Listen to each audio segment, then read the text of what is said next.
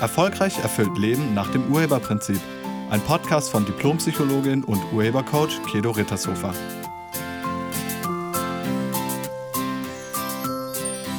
Hallo, herzlich willkommen und schön, dass du da bist. Sprechen ohne Vorwürfe. Wie geht das? Also wie spricht man mit jemandem, ohne einen Vorwurf zu machen, besonders wenn einem Sachen nicht gefallen?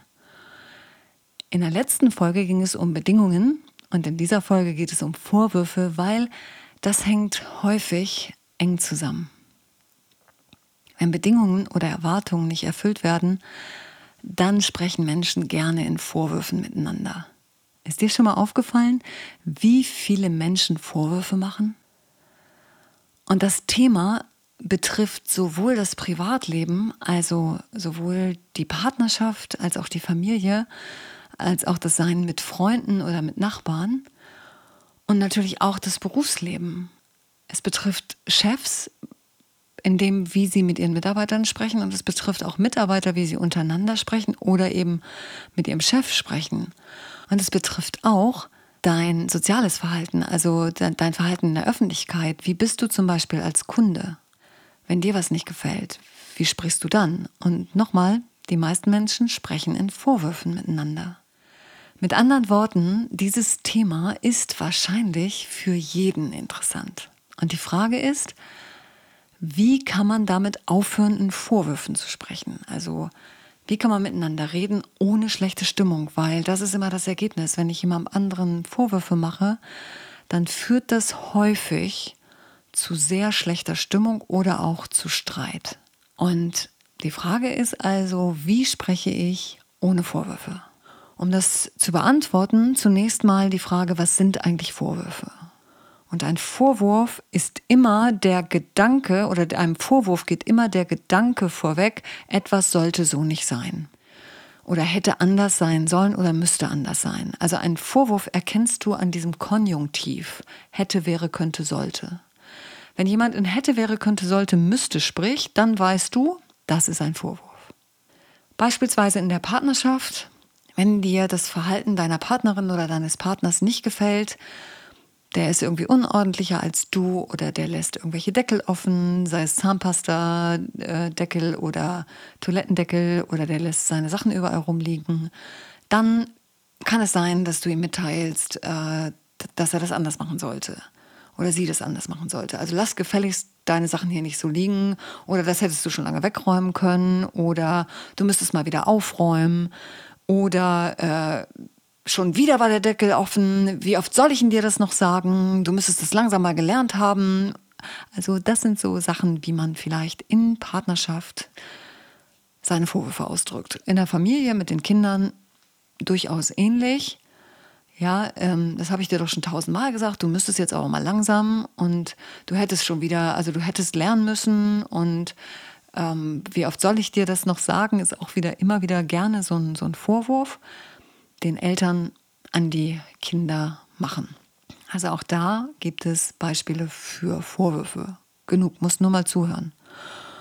Vielleicht auch dir selbst. Und im Beruf natürlich auch. Besonders wenn die Zahlen nicht stimmen oder die Ergebnisse nicht stimmen, dann machen Führungskräfte ihren Mitarbeitern gegenüber auch gerne Vorwürfe. Das hätten sie sehen müssen, das haben wir zigmal abgesprochen und wieder haben sie es nicht gemacht und was auch immer. Also das sind so Sachen, wie man Vorwürfe machen kann. Oder eben, wenn du dich selbst als Mitarbeiter irgendwie über, wenn du übergangen wurdest oder wenn du in deiner Meinung nach ungerecht behandelt wurdest, dann kann es sein, dass du auch Vorwürfe machst, entweder direkt an die Führungsetage oder eben deinem Kollegen gegenüber oder du redest zu Hause darüber, das hätte anders laufen müssen, die hätten mich, äh, die hätten mich befördern müssen, ähm, schon wieder haben die den Kollegen da vorgezogen und das ist so ungerecht. Also das sind Vorwürfe, in denen Menschen sprechen. Und ich lade dich einmal darauf zu achten, wie viele Menschen in Vorwürfen sprechen.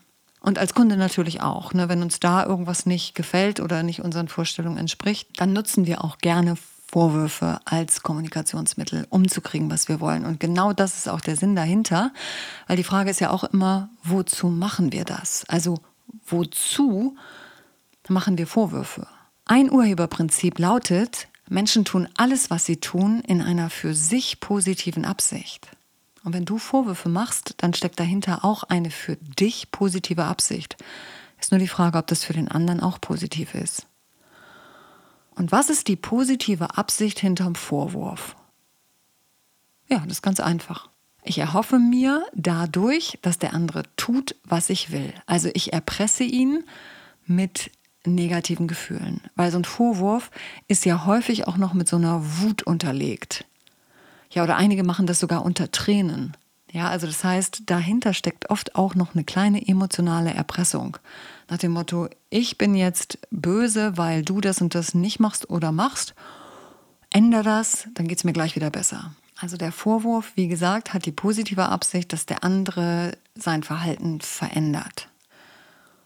So, jetzt ist natürlich die Frage, funktioniert das? Also wenn du in Vorwürfen sprichst, funktioniert das? Macht der andere dann gerne das, was du sagst? Oder ändert das irgendwas am Ergebnis?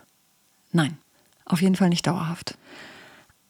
In hätte, sollte, müsste, könnte zu sprechen, bringt dich nicht weiter. Hör dir mal folgenden Satz an. Stell dir vor, die Kinder kommen nach Hause, lassen, wie gesagt, alle ihre Sachen fallen. Ähm, Tornister, Jacke, Mütze, Schal, Handschuhe, alles wird direkt im Flur abgelegt, runtergeschmissen, bleibt auf dem Fußboden liegen und sie rennen nach oben ins Kinderzimmer. So. Was machst du jetzt? Und das ist nicht die Lösung, dass du die Sachen aufhebst. Also nicht machen. Was machst du jetzt? Und die meisten Eltern werden laut an der Stelle, rufen ihre Kinder zu sich und sagen, die Sachen müsstest du noch wegräumen. Oder das hättest du anders machen sollen. Oder wie oft soll ich euch noch sagen, dass die Sachen hier liegen? Dass das gefälligst weggeräumt wird. Du hättest die Sachen wegräumen müssen. Das ist der Satz dahinter. So, jetzt gucken wir uns den Satz an. Du hättest die Sachen wegräumen müssen. Dieses hätte bringt einen wirklich nicht weiter, weil was ist denn das für ein Satz? Du hättest das wegräumen müssen. Hä? Ich hätte das wegräumen müssen? Ich habe es aber ja nicht weggeräumt. Wieso unterhalten wir uns über hätte? Es liegt da ja. Also es liegt ja schon am Boden. Was soll der Satz, du hättest das wegräumen müssen, bitte bringen? Ja, und das ist genau der Punkt. Also dieses, dieses hätte, sollte, müsste, könnte wird nicht zum Ergebnis führen, weil damit versuchst du die Vergangenheit zu reparieren. Jeder Konjunktiv, jedes hätte, sollte, müsste, könnte ist immer der Versuch, die Vergangenheit zu reparieren. Ja, sowas wie beispielsweise, ich hätte Abitur machen sollen. Ja, wenn du dir das mit 40 erzählst, ich meine, das kannst ja, du kannst ja die Vergangenheit nicht ändern. Du hast nun mal kein Abitur gemacht.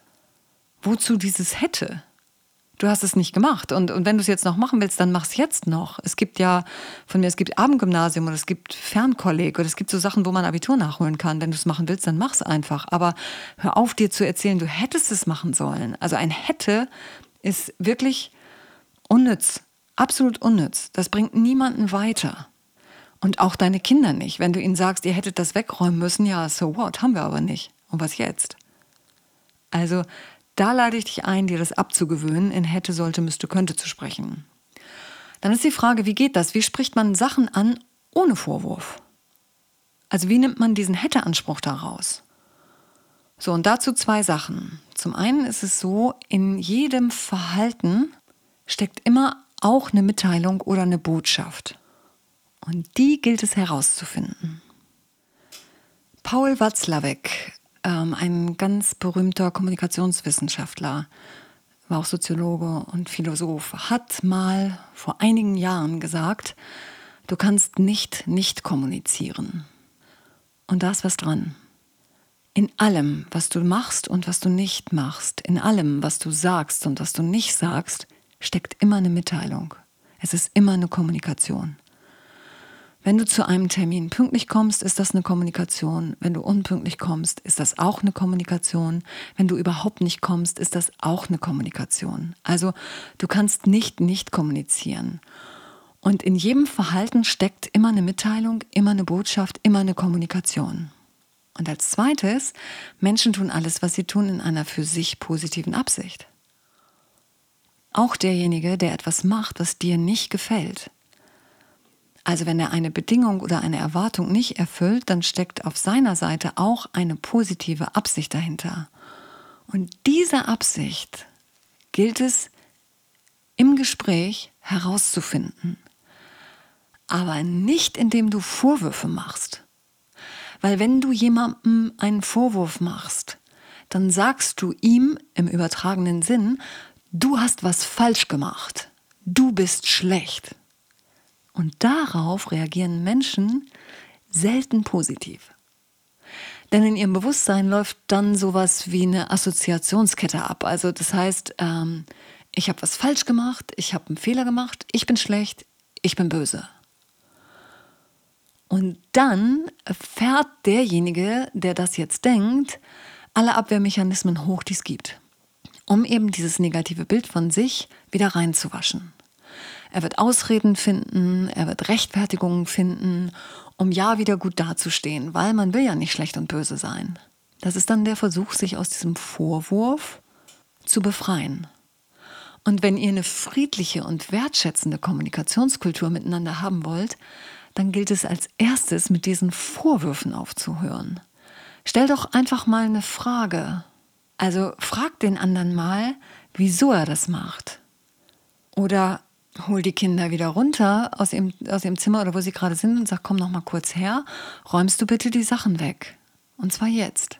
So, das ist eine Frage, die man stellen kann, ohne zu meckern, ohne zu keifen. Oder danach das anzusprechen und zu sagen, du, mir ist da was aufgefallen und ich würde da gerne mal mit dir drüber reden. Immer wenn du aus der Schule kommst, dann wirfst du alles von dir und schmeißt es einfach auf den Boden und rennst dann irgendwie in dein Zimmer. Wieso eigentlich?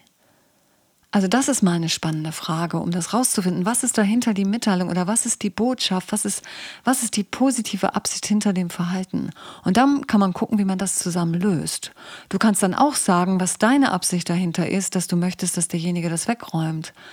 Und wenn er das dann vielleicht versteht, was du, was du dazu denkst oder was, wieso du das willst, dann fällt es ihm vielleicht leichter, dem zuzustimmen. Und nochmal, ich lade dich ein, achte mal darauf, ähm, wann du selber auch in Vorwürfen sprichst. Also wann hast, stehst du auf dem Standpunkt von irgendwas hätte anders sein sollen. Das ist immer ein Indiz für einen Vorwurf. Und darüber gilt es als erstes wach zu werden und dann eben halt auch einfach mal eine Frage zu stellen. Also herauszufinden, wieso der andere das macht. Um damit aufzuhören, braucht es ein bisschen Übung.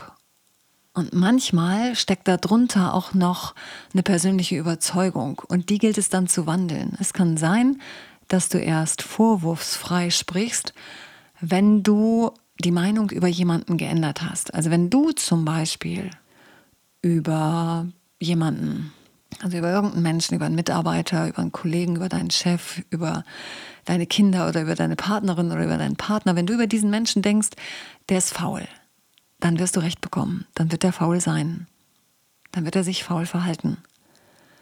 Und die Überzeugung, dass diese Person oder diese Personengruppe faul ist, die müsstest du dann erst auflösen. Das ist ganz wichtig. Und das ist nur eine Überzeugung, das ist nicht die Wahrheit. Das ist nur das, was du denkst über den anderen. Und wie man so eine Überzeugung auflöst oder vorwurfsfrei kommuniziert, dazu dienen unter anderem auch meine Seminare, die du auf meiner Internetseite findest. Also sowohl der Online-Videokurs als auch alle anderen Seminarangebote. Wir haben zum Beispiel für Paare ein Partnerschaftsseminar entwickelt, in dem man lernt, wie man miteinander eine erfüllte und glückliche Partnerschaft erschafft und wie man Konflikte schnell löst und miteinander dauerhaft eine wirklich gute Zeit hat. Dazu gehört es, wertschätzend miteinander zu sein und zu lernen, vorwurfsfrei miteinander zu sprechen. Und das ist ein Schwerpunkt des Seminars, also in Partnerschaft die Vorwürfe aufzulösen, sodass man wirklich wieder miteinander in einer wertschätzenden Kommunikationskultur sein kann. Für Menschen im Business bieten wir auch ganz unterschiedliche und individuelle Coaching-Programme an, in denen Führungskräfte lernen, in stressfrei und wertschätzend zu kommunizieren. Und äh, natürlich gibt es auch das Glücklichsein-Seminar, auch das Seminar dient dazu, sich selbst auf die Schliche zu kommen und dysfunktionale Überzeugungen und Verhaltensweisen aufzugeben. Also wenn, wenn du das wirklich, wirklich lernen willst, dann lade ich dich ein, schau mal auf meiner Seite unter www.urheber-prinzip.de nach den Angeboten, die es da gibt. Und wenn du keine Seminare mitmachen willst, empfehle ich dir den Online-Videokurs für mehr Lebensfreude in deinem Leben oder natürlich auch ein Einzelcoaching-Gespräch mit mir oder mit einem Urhebercoach deines Vertrauens. Nochmal alle Angebote findest du auf meiner Internetseite. Ich danke dir fürs Zuhören und ich wünsche dir viel Spaß bei der Umsetzung der Anregungen zum Sprechen ohne Vorwurf. Danke fürs Zuhören, schöne Woche Tschüss.